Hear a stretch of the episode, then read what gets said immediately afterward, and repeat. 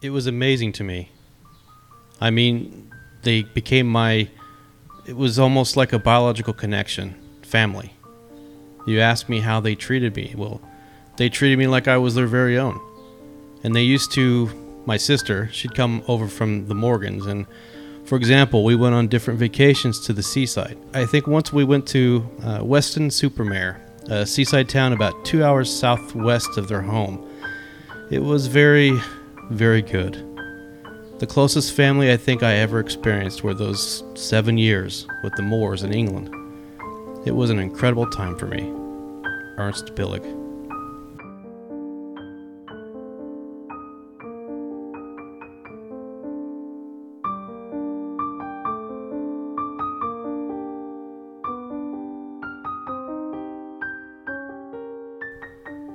Hello, everybody, and welcome to the Come to Life podcast, the podcast where we take a look at our daily lives from a biblical perspective with myself, Peter Brinkerhoff, and co host Larry Sherfield. Hello. And today is a continuation of a conversation we're having with Dr. Jason Hensley in regards to the Kindertransport, uh, which happened during uh, World War II. Uh, if you haven't had a chance to listen to episode one of this two part series, uh, please go and listen to that because uh, it, a lot of what we're going to discuss now will be continuation of thoughts and discussions we already had in the previous episode. So, I work as a firefighter and paramedic. And one of the one of the most impactful situations I was in as a firefighter walking into somebody's home. Uh, and I and I use this when I talk to new recruits, new firefighters, or even ones that just need to be reminded of the the gravity of our job. And that is the trust that we have when we are invited into somebody's home. We don't know them.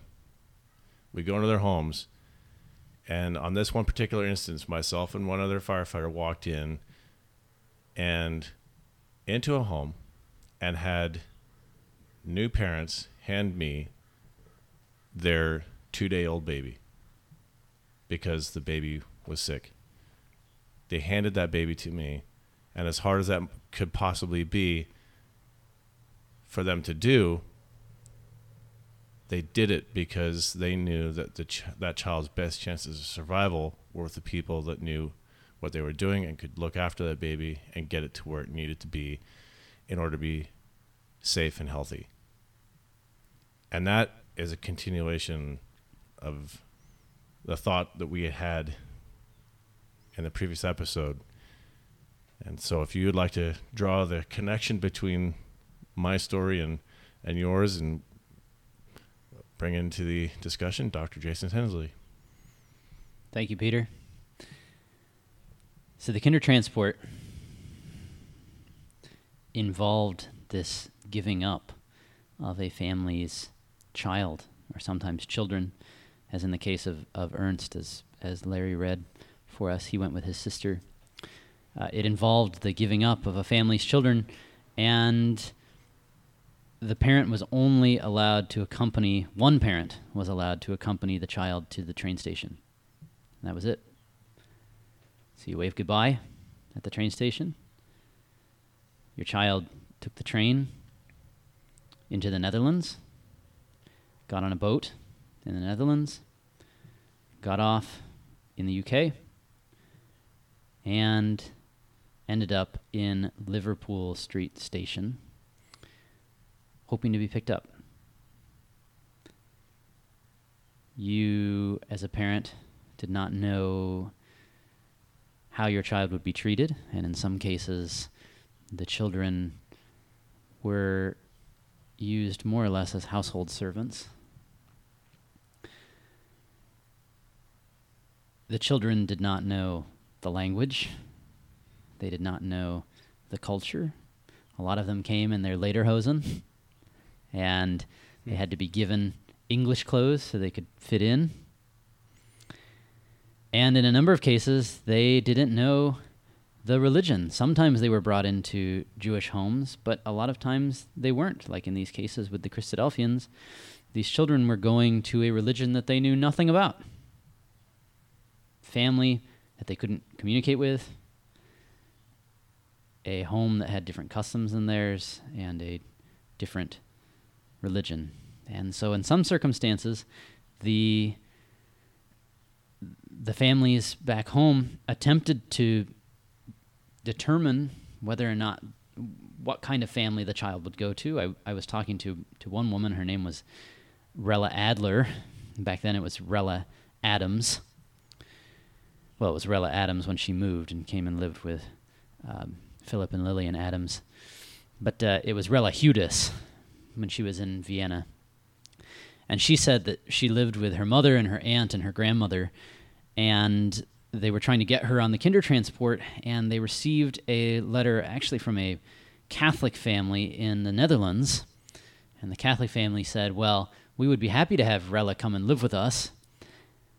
However, you need to understand that we are Catholic and we are very Catholic. And so Rella is not just going to be Catholic, but she's going to be very Catholic like us. So she'll move to our house. She's going to do all of the rituals that we do. She's going to sing in the choir. And Rella said that her grandmother took that letter and tore it up and said, You're not going. So, thankfully, Rella was able to get on the Kindertransport and come and stay with Philip and Lillian Adams, who were Christadelphians. And that, uh, that was her story. And she survived because of that. But uh, this, is, this is that kind of, of situation where you have families grappling with what what control do they actually have? Thousands of people are trying to get their children out and to get a house and reject it. Hmm. Could you really could you really do that? That might speak to the strength of their faith. I'm sure, and but just well, I mean, but just like Peter was saying, that that mother handing her, him that two year old, two day old, the desperation pure jet desperation that that must have taken just to yeah. you know relinquish here. Yeah. Uh, this is your best chance. I mean that's pretty powerful. To try you know if people are wondering i wonder what that would look like we don't have to look too far do we? Because we can see images similar to that from just the past 150 days with what we've seen going on obviously not exactly the same situation at all but children young mothers, obviously the mothers could go with them coming out of Ukraine and, and going into Poland and things. At least we have some images of what that might actually kind of look like. But these are children being taken away from their families and the families these these parents had to have known. It wasn't just it was literally writing on the walls of the hatred for the Jews and and understanding possibly that they may never see these children again because of yes it's hard it's hard to know exactly what the families would have thought but i think you are right that a lot of them wouldn't have dared to hope that they would see their kids again and in some cases they did in some cases they survived one of the women that i wrote about her name was susie hertz and uh, she later became Susie Rosenstock after she got married. She had said that only she was able to go on the Kindertransport. She came and she lived with Christadelphians in the UK, and her sister, Edith, was not. So her mother and her sister ended up in Auschwitz and surviving Auschwitz. And later, after the war, they reunited in New York. And Susie had said that when the boat came into the port and when she saw her mother and her sister, she ran and jumped off the boat and onto the dock to them. So it's a pretty incredible story. Wow. Can't imagine what that would feel like. No, well, I don't well, want to. Well, any of it, but yeah, that, that excitement. Yeah. Um, sad. So, Dr. Hensley, how how did this project begin for you? So it's kind of a, a funny sort of situation. For a long time, I had thought that history was history and it never changed. Now, obviously history history can't change, but our memory and perception of it does. And I had never made that kind of separation in my mind. In fact, I, I remember once uh, going with my wife to a used bookstore and finding a U.S. history textbook from the 1980s. And it was 50 cents. And I thought, oh, wow, what a good deal. And she said, well, isn't it kind of old? And at, at that time, um, I, w- I was originally a, a business major, so I, ha- I actually didn't really think about history or that kind of thing all that much or, Yeah. or historical theory. So I looked at her and I said, well, history's history. You know, 1980s, as long as everything that was that happened before the 1980s, that's right. and and uh, she just kind of looked at me and shook her head. And, and uh, uh, as the m- the more that I studied and as I as I began to learn about historical method, it really struck me that history doesn't change, but the way that we understand it and the things we learn about it very much change, and that's the difference between history and memory. So I think that that is an important piece here um, for how I got involved. So it was 2015, and I had this. This was kind of the beginning of me realizing that history was more than what I thought. So I went to this conference in 2015 at the United States Holocaust Memorial Museum called the Belfer Conference for Educators. And it was about how do you teach the Holocaust to a classroom full of kids? Hmm. How can you do that effectively? How can you do it respectfully? And I went into it thinking, oh, well, you know, I've read textbooks about the Holocaust. I know everything there is to know about it. And I actually tried to correct the instructor, instructor a number of times um, un- confidence. until I r- realized that that was a bad choice. So by the end of the conference, I went up to the instructor and I apologized. And I said, maybe you noticed that I thought I knew everything and, and that I could correct you and, and say different things. And, and I just thanked her. I said, thank you for humbling me. And it was kind of that moment that things really started to change for me. And I realized that everything was more complicated than I thought it was. And in fact, one of the principles that this instructor had brought out of teaching the Holocaust was that history is complex. The Holocaust is complex. And I wrestled against that at the beginning and eventually came out realizing that that wasn't true or that, that my initial belief wasn't true, my initial understanding, and that she was right. Sure. Uh, another thing that happened at that conference was a man named Glenn Kurtz came and he talked about a book he had written called Three Minutes in Poland. And this was a book about a family film he had found in his parents' closet. And uh, he had gotten the film restored, and it turned out to be from his grandparents' vacation or trip out to Poland in 1938 and it was a vill- it was three minutes worth of a village called Nasielsk. He didn't really know what to do with it, so he gave it to the Holocaust Museum, and they put it on their webpage.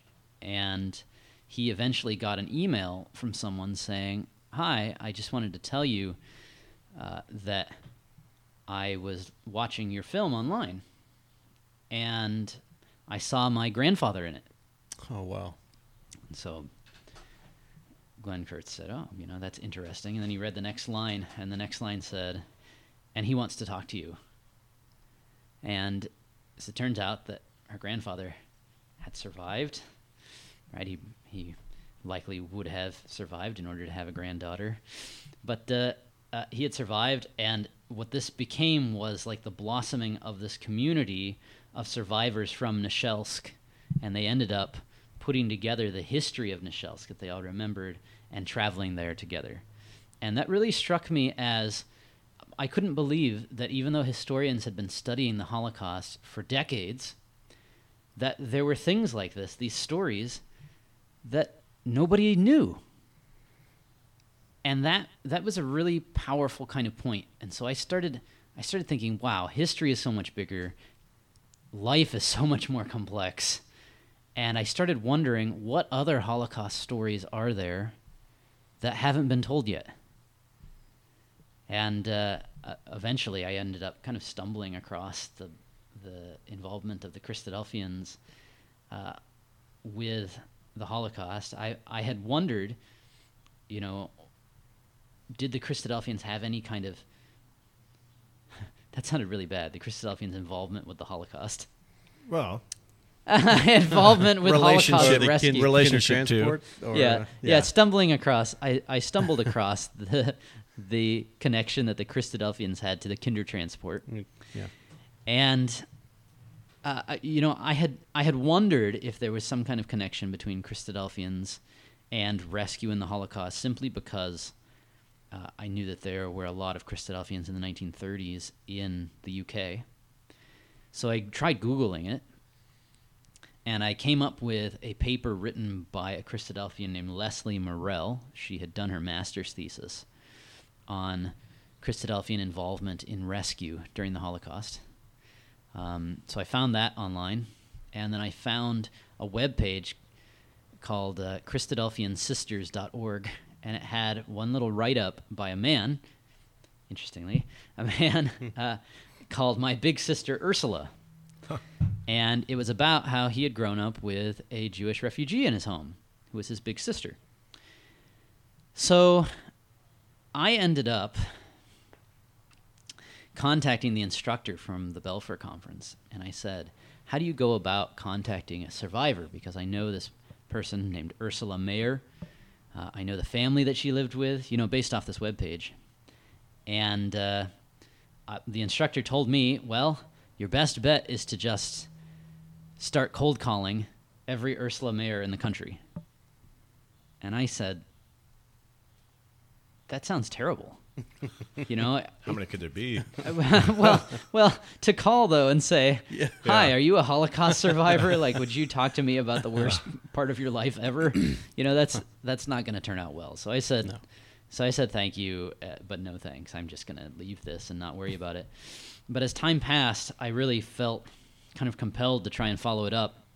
One day, I opened up the white pages, and I looked for Ursula Mayer, and I called the first one and I left a message saying, Hi, my name is Jason Hensley. I think that you lived with Christadelphians during World War II. I am a Christadelphian, and I would be interested in talking to you if you're interested in talking to me. And I got a call back that night saying, Yes, I am the Ursula Mayer who lived with Christadelphians, and I would be very interested in talking to you. Huh. And it was from there that she gave me the phone number of the Sawyers, of Mark Sawyer, who was her, quote, little brother, Huh. Mark Sawyer. And uh, he then got me in contact with other Christadelphian families that had housed Jewish refugees, and it kind of blossomed from there. Wow. Yeah, pretty incredible. Given the age of the Holocaust survivors, I mean, at some point, timing has a lot to do with everything, I guess. But if that story wasn't told, if that three minute video wasn't posted online, some of these stories may have never been told. Some of that history had never been. I mean, in an age where we almost have too much communication, there are a lot of stories like this that need to be told that, um, you know, would have been would have been missed just because of timing. it's a very strange sort of thing looking back on that time. Um, the book, the book is 300 something pages, and I wrote it in the space of, of approximately five months. Hmm. And I don't understand how that happened or how that was even possible. Like a blur. Yeah, and it's almost it's weird. I've, I felt compelled to write it. I think because of what you're saying, recognizing Time sensitive. there's only Right. there's only a certain amount of time but i, I found myself g- going to bed at you know 10 11 waking up at 2 and starting starting writing right and it was it was uh it was You- crazy how how things were working You felt this sense of, of, urgency, this uh, yeah feeling like uh, it's well, like you were saying, time sensitive, but that there's a deadline. yes Like a, like a It very much felt like that. Yeah, there was there was a lot of urgency there, and it's and it's weird because um, that was the book was written in 2016, and unfortunately, a lot of the survivors, not a lot, but a number of them have passed away since then. So it's been it's been. Uh, I'm really thankful and feel very privileged to have met them at the time and to have been able to write their story and, and preserve it for their families and, and in some cases and what really astonished me uh, in in some cases the families or the survivor hadn't told their story before because they just they felt like they couldn't and so having almost like a neutral third party come and ask them about it they felt like they could but i i had people's children coming to me and saying thank you so much you know our mom was never able to tell us this Wow. And, Yeah. uh, Ursula, uh, Ursula, right? yes ursula Uh, what what was her like her uh, I don't know energy when she when she called you back? Was she did she seem like um, excited, like she wanted to tell you the story, or sort of Oh uh, yeah, hesitant? she was she was very excited, and we ended up interviewing her for uh, for one of the, the documentary shorts that we that we put together. Um, so she she invited us over to her home for lunch, and and Uh-huh. we so we flew out there and and and uh, enjoyed that together, and then went to a Kindertransport meeting with her later. So so yeah, she was very she was excited about it. I think she was excited to connect with uh, Christadelphian again because it had been a number of years. Oh yeah. Um, one of the things that she really wanted to tell me, and she talks about this in, in the video that, that we made, she really wanted to share the story because she was treated so well. Hmm. She felt like she was part of the family, and so a- after hearing that from so many of the survivors, that's that's where the name of the of the book came from. It I was about just- to ask you. yeah, I, w- I just kept being told I was part of the family. I was part of the family, and Hmm. and and so she was saying those kind of things to me, and uh, she said, "I want to, I want to illustrate to you how much I was part of the family." So she told me that the Sawyers, so she lived with Norman and Mabel Sawyer, and then Mark was their little boy. She lived with Norman and Mabel in uh, in Birmingham, and at the time, everyone had blackout curtains because you had to to make it so that the Germans couldn't see any light for, for so that they couldn't bomb any targets. So everybody had blackout curtains, and the Sawyers had a big bay window, and they lived in on a corner. So when a car would be driving and a car would turn the corner, its headlights would light up the window. It would make it look like the lights in the house were turning on and then off, like somebody was was like flicking them on off. Oh, interesting. So nobody actually was, Right. but it just looked like that when the cars would drive by. So one day, an air raid warden broke down the door of the house and pulled out his gun and said, Somebody in this house is signaling to the Germans. Oh. And he said, And I'm going to find out who. So he starts searching the house and he finds a 15 year old German girl Hmm. in the house. So he's about to shoot her because he says, You're a spy. We obviously can't have that. So he's going to shoot her, and Norman Sawyer, she said, stood up in front of the gun and said to the air raid warden, You're going to shoot me first. Wow. And she said that even even in her late 80s, she hadn't forgotten that, and she couldn't. Yeah. How that could she you? was Yeah. that she was part of that family. And the warden put his gun away and he left. Can't imagine the trauma. I mean, I can't even imagine a world like that. How so? She, you say she was 15. How how long were the periods of time? Um, so the transports themselves. When did they when did they stop? They began occurring in in uh, 38, 39. Yes, so they start December 1938, they end September 1939 because of the war. Yeah. So they last for a little under a year. And how many overall? What's the estimate on how many children actually left? You know, Germany, Poland, Czechoslovakia, and went into England, 10,000. and how many went into Christadelphian homes? You know, it's difficult to get an exact figure. I had heard the number before of 250. Okay. I have connected with probably 35 of them or their family members. And so each of the books that I've done records 10 of the stories. There's a scholar named Hannah Revel Kotzen, and she did her doctoral thesis on refugees in Great Britain in the 1930s and the groups that took them in. So she looks at the Methodists, she looks at the Quakers, she looked at Christadelphians. And one of the things that she noted about the Christadelphians was that they took in the largest number of refugees in proportion to their size. So that that is not a figure that I have checked personally, but that is what she came to in her research. The thing that I found in talking with various survivors was really that Christadelphians appeared to almost all the stories that I heard were positive, which was striking. Um, things like "Thank you, you saved my life," "I was part of your family," like what Ursula had said. I, I heard, I had one. There was one story in which a family bought a bigger house so that they could take in a child. You know, that Yeah. that kind of thing. Um, you know, there there were some, there were a few instances where uh, the survivor felt um, kind of compelled into a religion that they didn't want to be a part of. So there there were instances like that, but they were few and far between. And and we're and we're talking about a, a time period where money wasn't. Yeah. money money wasn't really uh, flowing at the time either, was it? Because Yes, we talk about yes, in the book right. that the donations that that Christadelphians were making to the different organizations, and and as as we might go, wow, that's that may not be much, but at in in comparison to what they had and what that money was worth at the time, that was a significant amount Yes. giving of themselves. Not only that, but and then taking people into their homes and having another mouth or two or three to feed. And I think that's one of the things that you think about. You know, we discuss the drama and the desperation of the families giving up their children, and I think it's also crucial to think about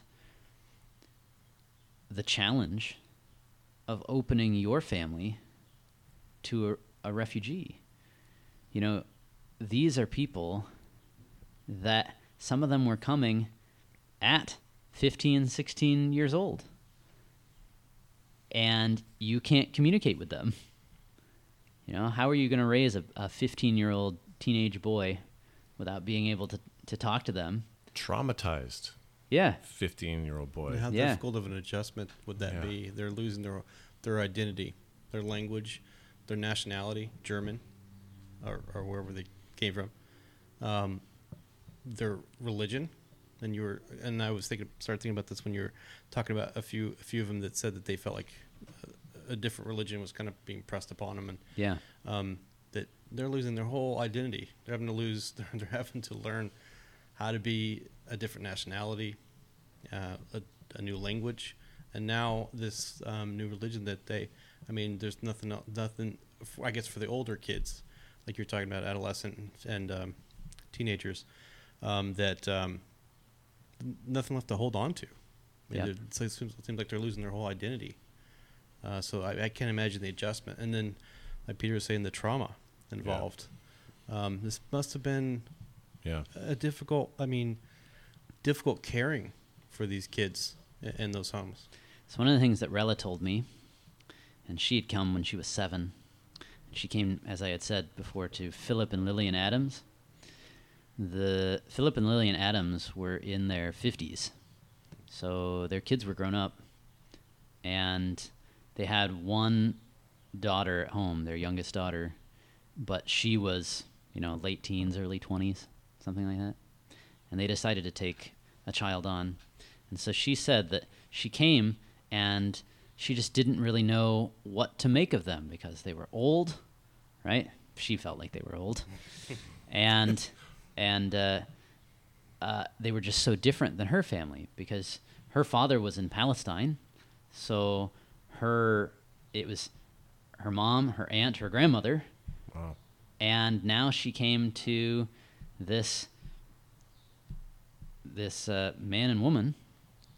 They were English, very proper English was how she described them. So you know, no hugging, no kissing, no no like outward emotion kind of thing. Separate beds. yeah, I don't know. But I- in the middle. and uh, and she was Viennese, which in in her mind translated to everybody's touchy feely, you know, kissy, and so she said that that culture shock was a really, really, really hard for her. But one of the stories she told me was she remembers that she cried all the time. It's just day in, day out. She was always crying. She was seven. And she remembers sitting down at the dinner table and she was crying and she looked up and she saw Philip Adams and Lillian Adams and both of them were crying with her. Hmm. And she said that that was a big moment for her because she realized at that point how much they cared about her. Yeah. Wow. So, yeah, it was a that was a big trauma of the Kindertransport and and it's it's interesting to see how different Christadelphian families tried to deal with it. In what I what I was struck by and this is always kind of one of the debates of the Kindertransport is what happened to the religion of Mhm. the kids? Mhm. Did the families try to convert them to Right. their or religion? did they just Yeah. protect them? Yeah, and so it's it's interesting to look at the Christadelphian families and at the at the refugees that came to them, and that was one of the questions that I always tried to ask. Did you ever feel like there was pressure to convert?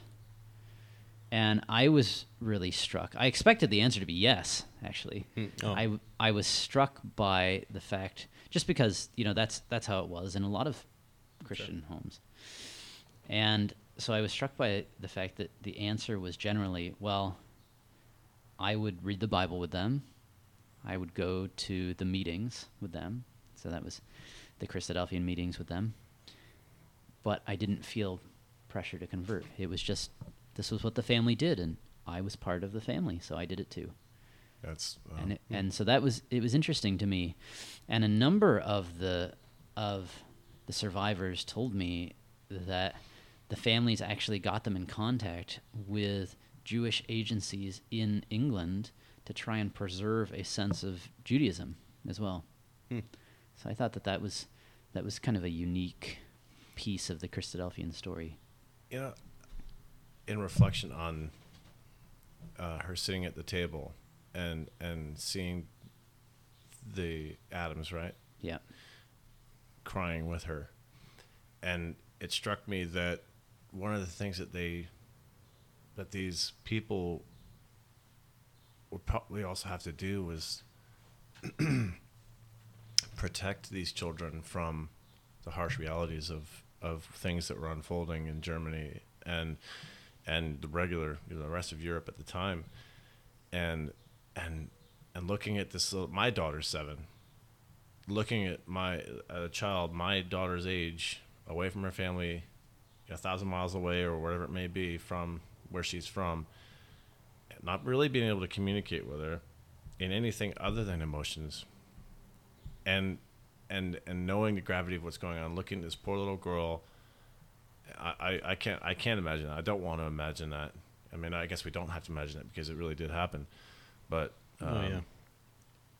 that would actually I, I, and the whole time like we've been talking about this and, and considering the, the subject of the Kindertransport, not really actually looking at it through the necessarily the Christadelphians eyes and maybe even seeing that I need to safeguard this child. I need to actually protect them as much as I can, and I don't want them to know what's going on.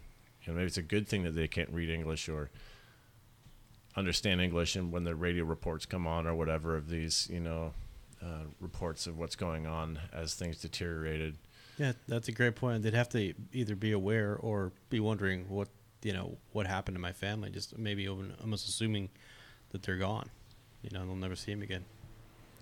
And Yeah. so, were they able to Were any of these children able to can continue communications either through letters or otherwise? In a lot of these cases, communication continued with the parent as long as the parent had not been deported, or the parent or parents.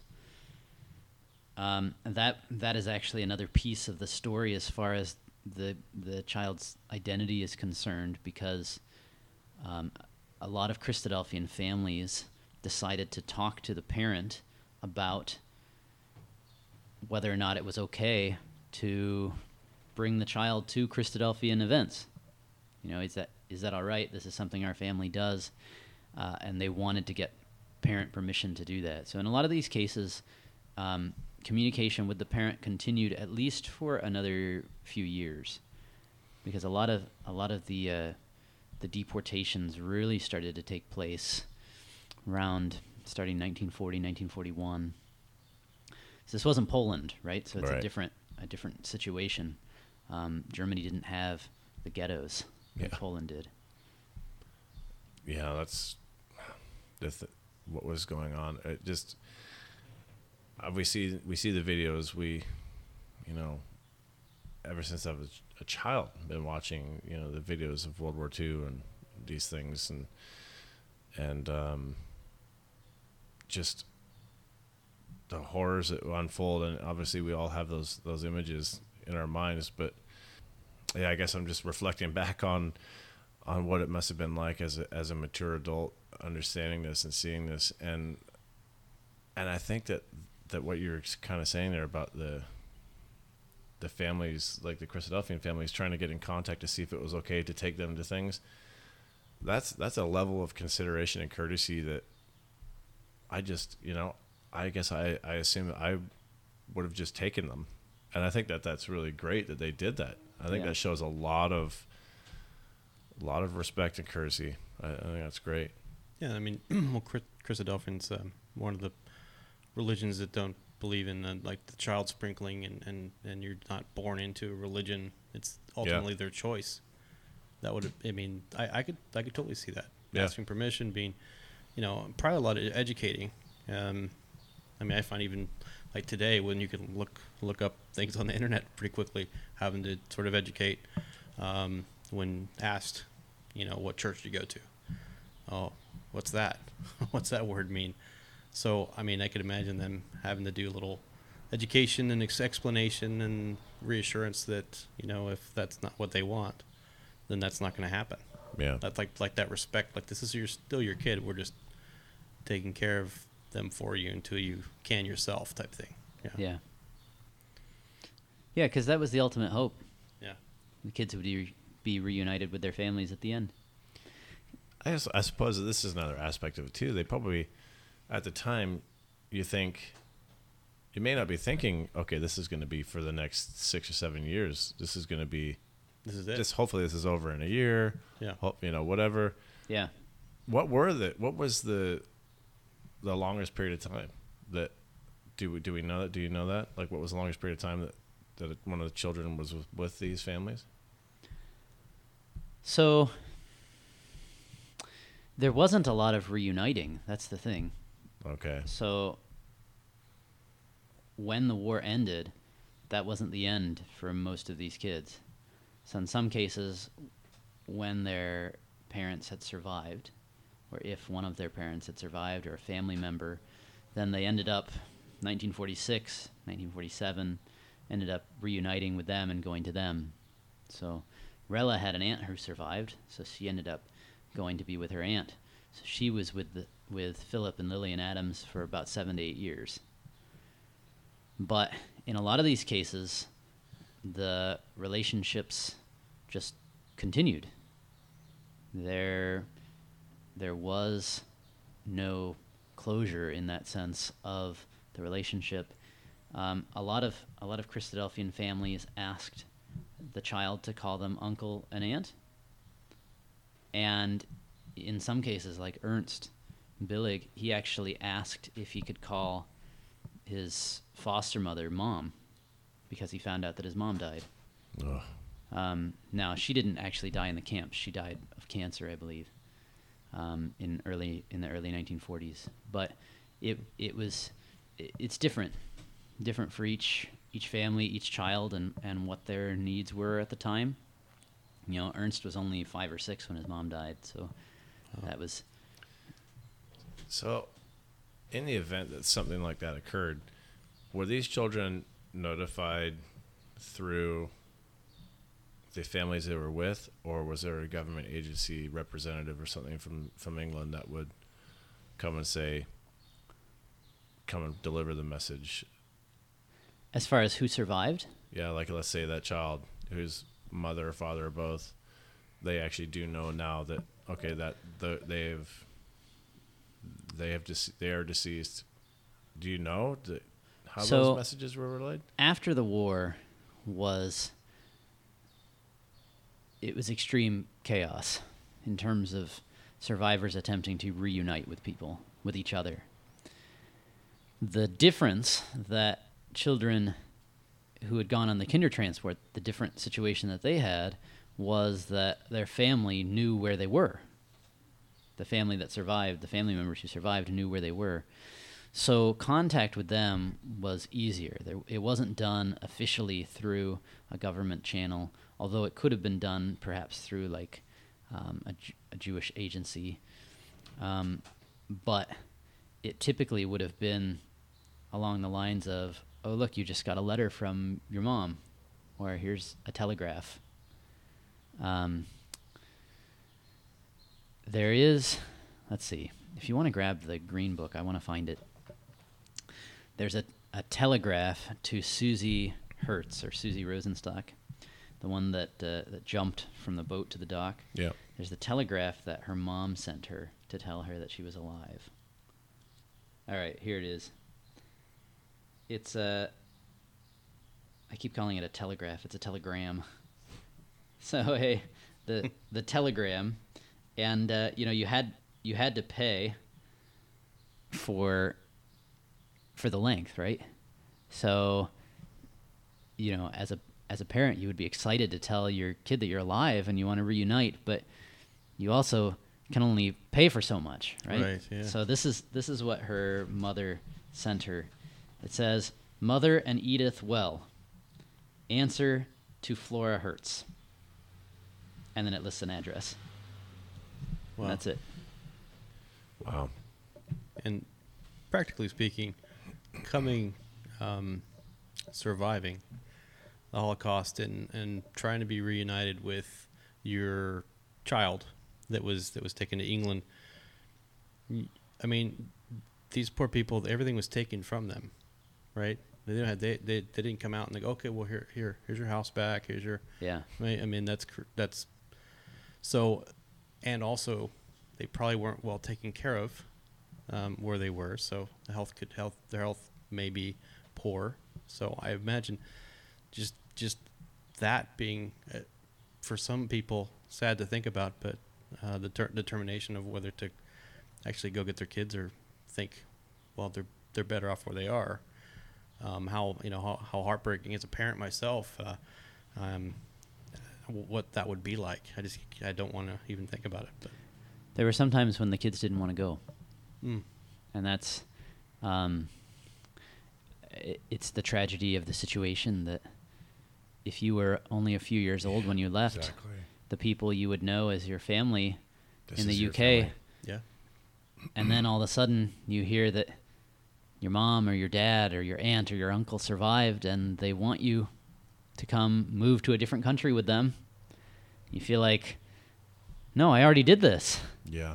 you know and, and it was uh, Rella Rella had said that that was how she felt one of her aunts survived and said come come with me to New York and Rella didn't want to leave and it, it wasn't because she didn't love her aunt it was just because she had already gone through all the, the trauma of changing countries changing cultures and now she had to go to the United States and she was going to go back to Judaism so Rella Rella had really embraced Christadelphianism, and Oh, you know she she was very involved in the Christadelphian Sunday School, um, and she she was telling me that she even won awards and all kinds of things like that. And then Oh.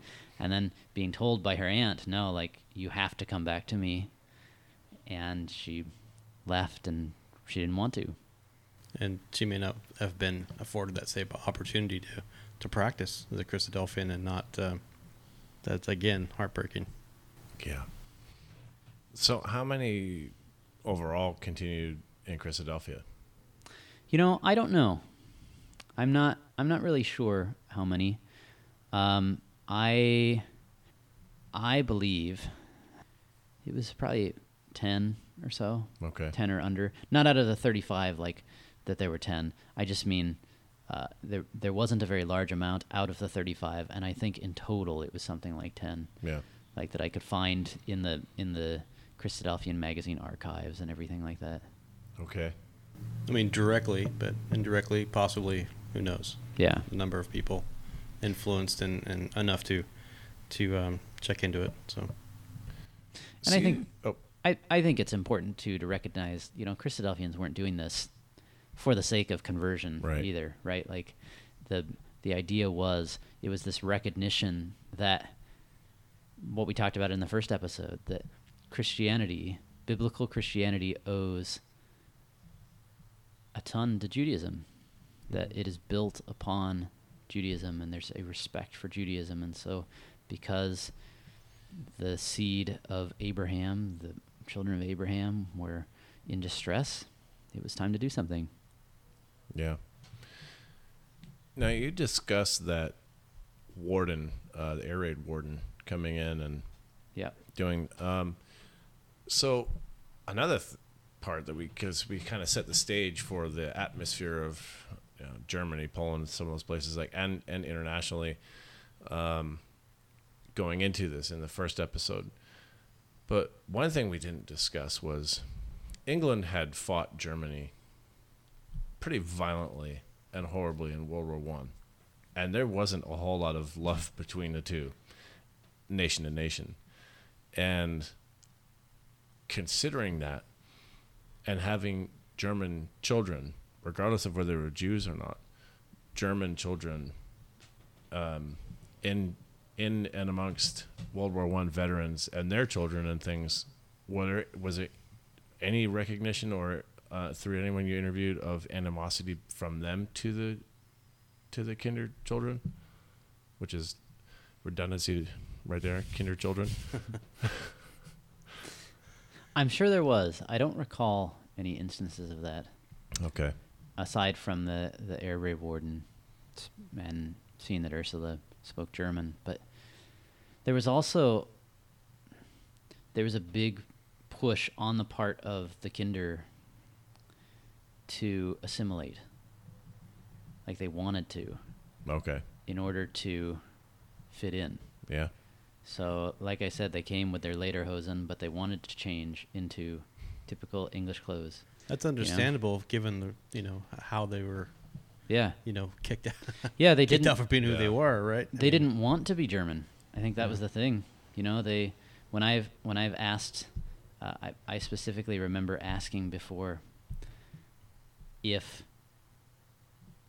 any of these refugees still spoke German, and I was consistently, you know, sometimes sometimes they would say yes, Yeah. right, but but I was surprised at how often I was told no, and I absolutely never will.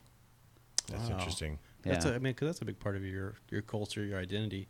Yeah. is your la- language. Interesting Wow. because my mother, excuse me, my mother was born in 1937, and she was born into a, a German Austrian family. Her grandfather was a colonel in the Austrian army, and um, in World War One, and uh, she was raised speaking German, Right. and she we know she spoke german at least somewhat and she would never speak it because of we talk about the the jews in germany. He was the other. Hmm. and she didn't want to speak german for the opposite reason because she felt like it was almost honoring that side of germany at the time Yeah. which is interesting. Hmm. But as far as children forcing themselves to lose an accent or learn a new language, it's not the same thing by any stretch. But I grew up in Australia, very thick Australian accent, came to the United States, and for the first little while, it was kind of oh, kind of cool. There's an Australian kid, but after a while, that wore off, and I didn't want to f- stick out anymore. And I forced myself to lose the accent. I mean, I really, I worked hard at it. It is possible in a fairly short period of time, and Yeah. I'll, not by any stretch the same same story or motivation, but yeah, So, in having this discussion, one of the things, and and just in going through this study, one of the things I think that's crucial to bring out is really the question of why. Why was it that Christadelphians became involved here, and what? Why were their stories sort of unique without this necessary necessarily like this conversion aspect and whatnot? and I kept wondering, you know, was this a, a humanitarian thing? And and I think in some cases that was probably part of it. But what I was really struck by was how many times I was told that it was because this group, I was told this by the survivors, sometimes I was told this by the families themselves that took in the children, that it was because this Christian group believed what was written in the Bible about the Jews, and because of that, they saw the Jews as God's people, and they needed to do something about it. Now, I think what that really shows, number one, is that a group's beliefs affect their actions. So that's the first thing. But then, in addition to that, it also shows, again, the importance of contextual biblical interpretation. What we were talking about in the first episode, that, that here was a group that had developed a framework for understanding both testaments of the Bible together and seeing seeing the way that the Bible as a whole presented a picture of the Jews and a way to interact with Jews and a way to feel about the Jewish religion.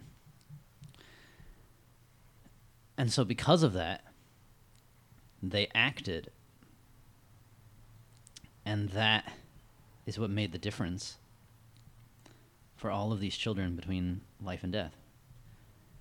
So, biblical interpretation and taking values from the Bible, the way that the Bible is understood, really has an effect on how life is lived today, even to the point of, in some cases like this, affecting life and death.